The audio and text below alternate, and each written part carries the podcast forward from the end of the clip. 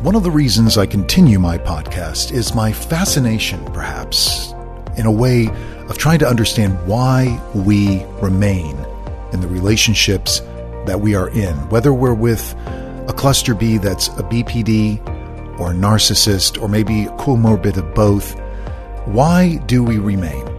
Welcome to this podcast of My Inner Torch.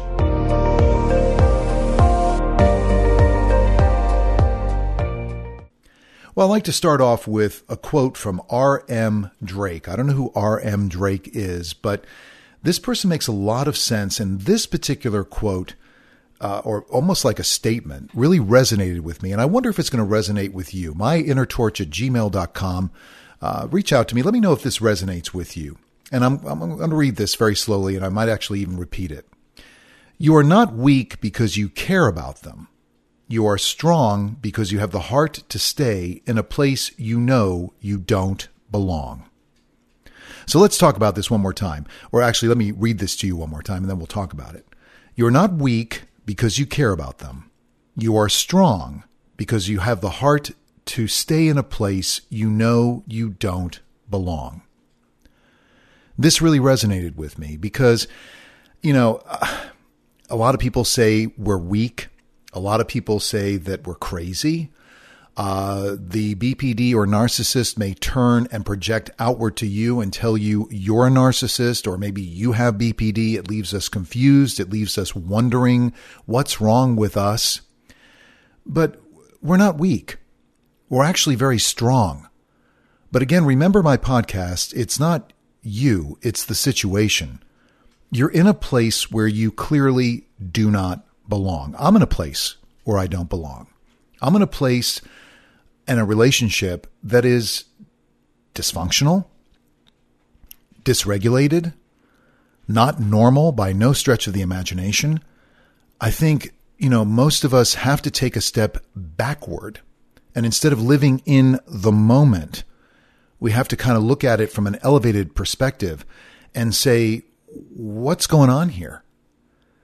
And maybe compare to other relationships that we may be aware of, people like maybe our parents, if they have a normal relationship, or maybe some of our friends who have a normal relationship, and kind of wonder what's the difference between the two. And I talked about this in previous podcasts of, of writing the pros and cons of your present relationship, because we're living a fantasy. We're, we're part of the crazy making process. I, I take full ownness for my participation in my marriage of almost twenty years, my relationship now spanning back over two decades in a situation where I clearly do not belong, where the, the skill set that I bring to this relationship, the, the caring, the empathy is not appreciated.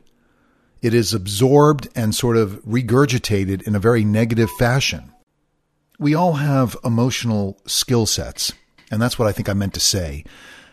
The skill set that I bring, the emotional skill set I bring to this relationship, to this marriage, is is incredibly mismatched, because whatever I do is sort of not appreciated, and as I said, projected back in a very negative fashion. So I think we have to say that we're not weak because we care about our borderline or our narcissist or our cluster B. We're strong because we actually have the heart to stay in a place where we clearly do not belong. So this is a reckoning.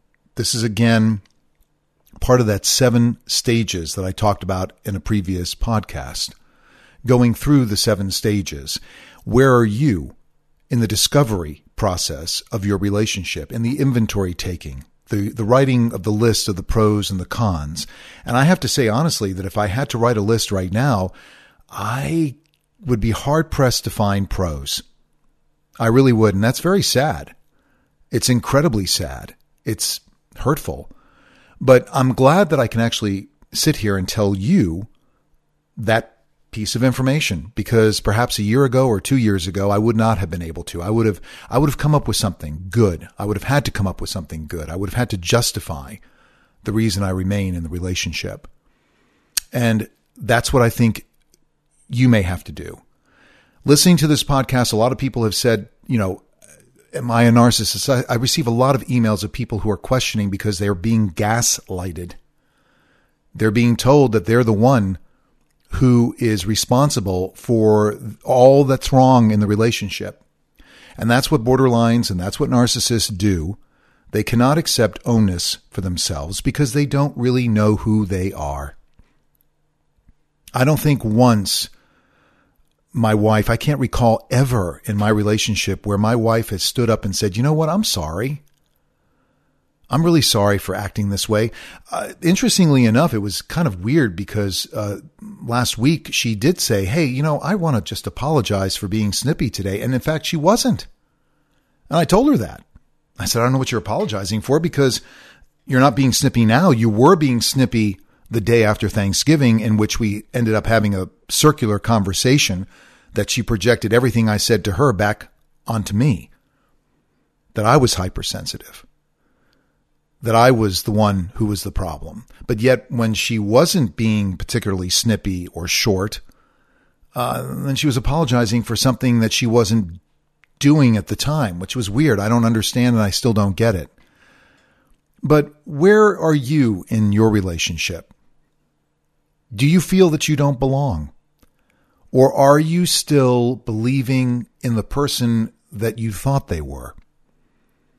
And it took me a very long time to understand that the person who my wife was over twenty years ago didn't and doesn't exist.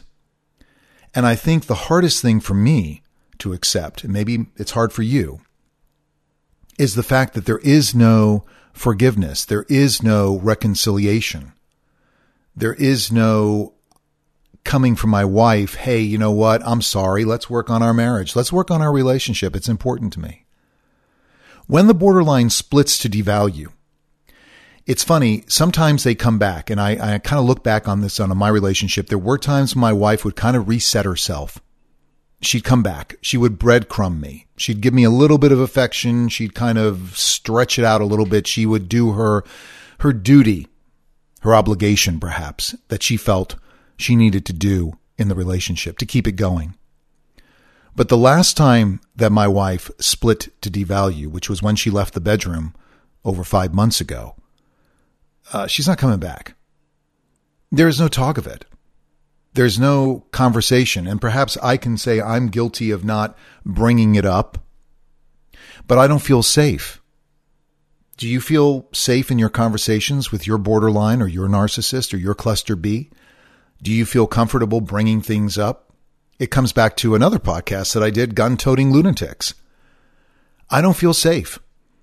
In a normal relationship, first off, this wouldn't be going five months of somebody leaving the bedroom. But in a normal relationship, if it had gone five months, you would think that one of us would feel comfortable saying, hey, this is kind of weird. Let's sit down and talk about this. Where, where are we going with this? But in my wife's world, in her crazy making, in her magical thinking, this is okay. This is what she wants. She has no obligation now. She doesn't have to do anything.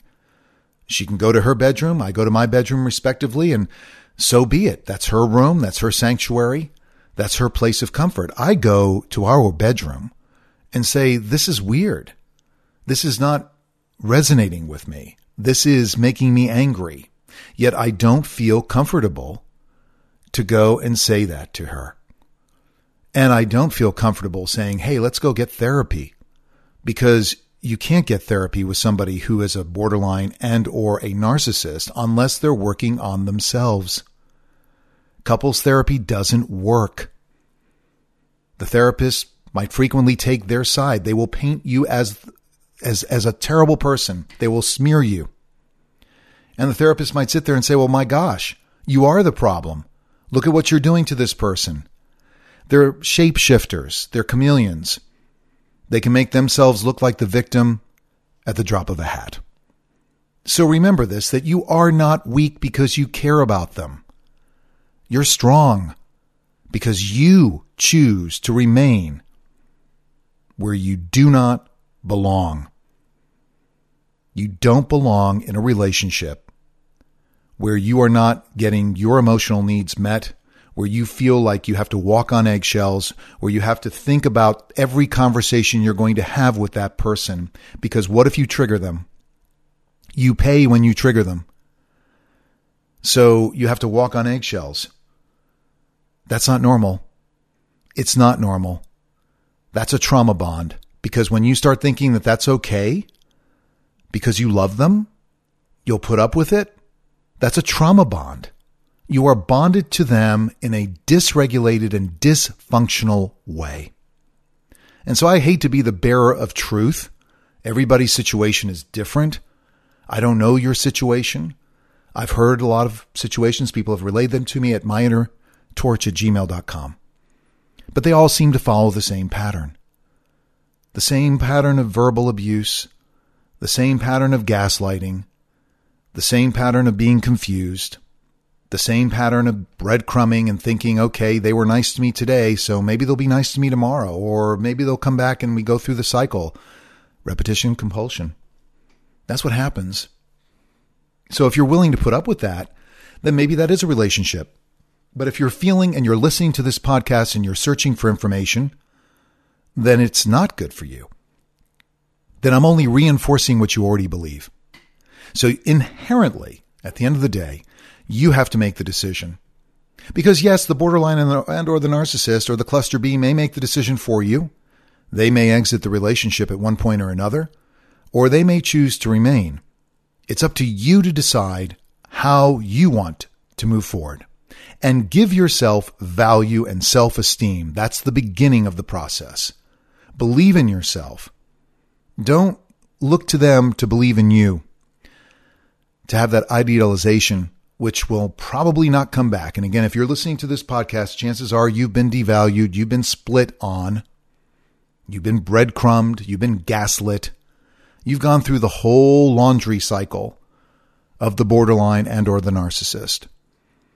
And yes, you may feel that you love them. Yeah, maybe you do. But folks, I can tell you this with near certainty. If they are not in therapy, if they are not seeking help, they do not, and I stress, they do not love you back.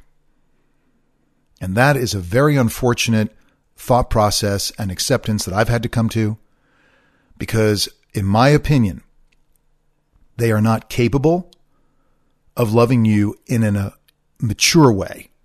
They might love you in a infantile way, but they don't love you as an adult. It's not reciprocal. It's not intimate. It's very basic, if it is there at all. And that is one of the biggest triggers to my wife, because I've told her that many times. You don't love me. You've never loved me. That is like showing a cross to a vampire. She becomes enraged. How dare I accuse her of that? Well, she certainly doesn't stand there and say, you're wrong because I love you very much. That she doesn't do, which I find quizzical. She doesn't defend it. She just gets angry. And the reason she gets angry is because she knows I'm telling her the truth. And so does that hurt me? Yeah, it did before. It did. And it took me a long time to get over it. And I am still getting over it. twenty years. twenty plus years of living in a mirage, living in a play that doesn't end well for me. So think about that. Think about that saying, you are not weak because you care about them. You are strong because you have the heart to stay in a place you know you don't belong. Interested to see whether that rings true to you, whether it's valid. And I thank you for listening. New podcasts uploaded each and every Friday at ten a.m. Eastern Standard Time. Thank you for your support. Be well, and in whatever you do, be good.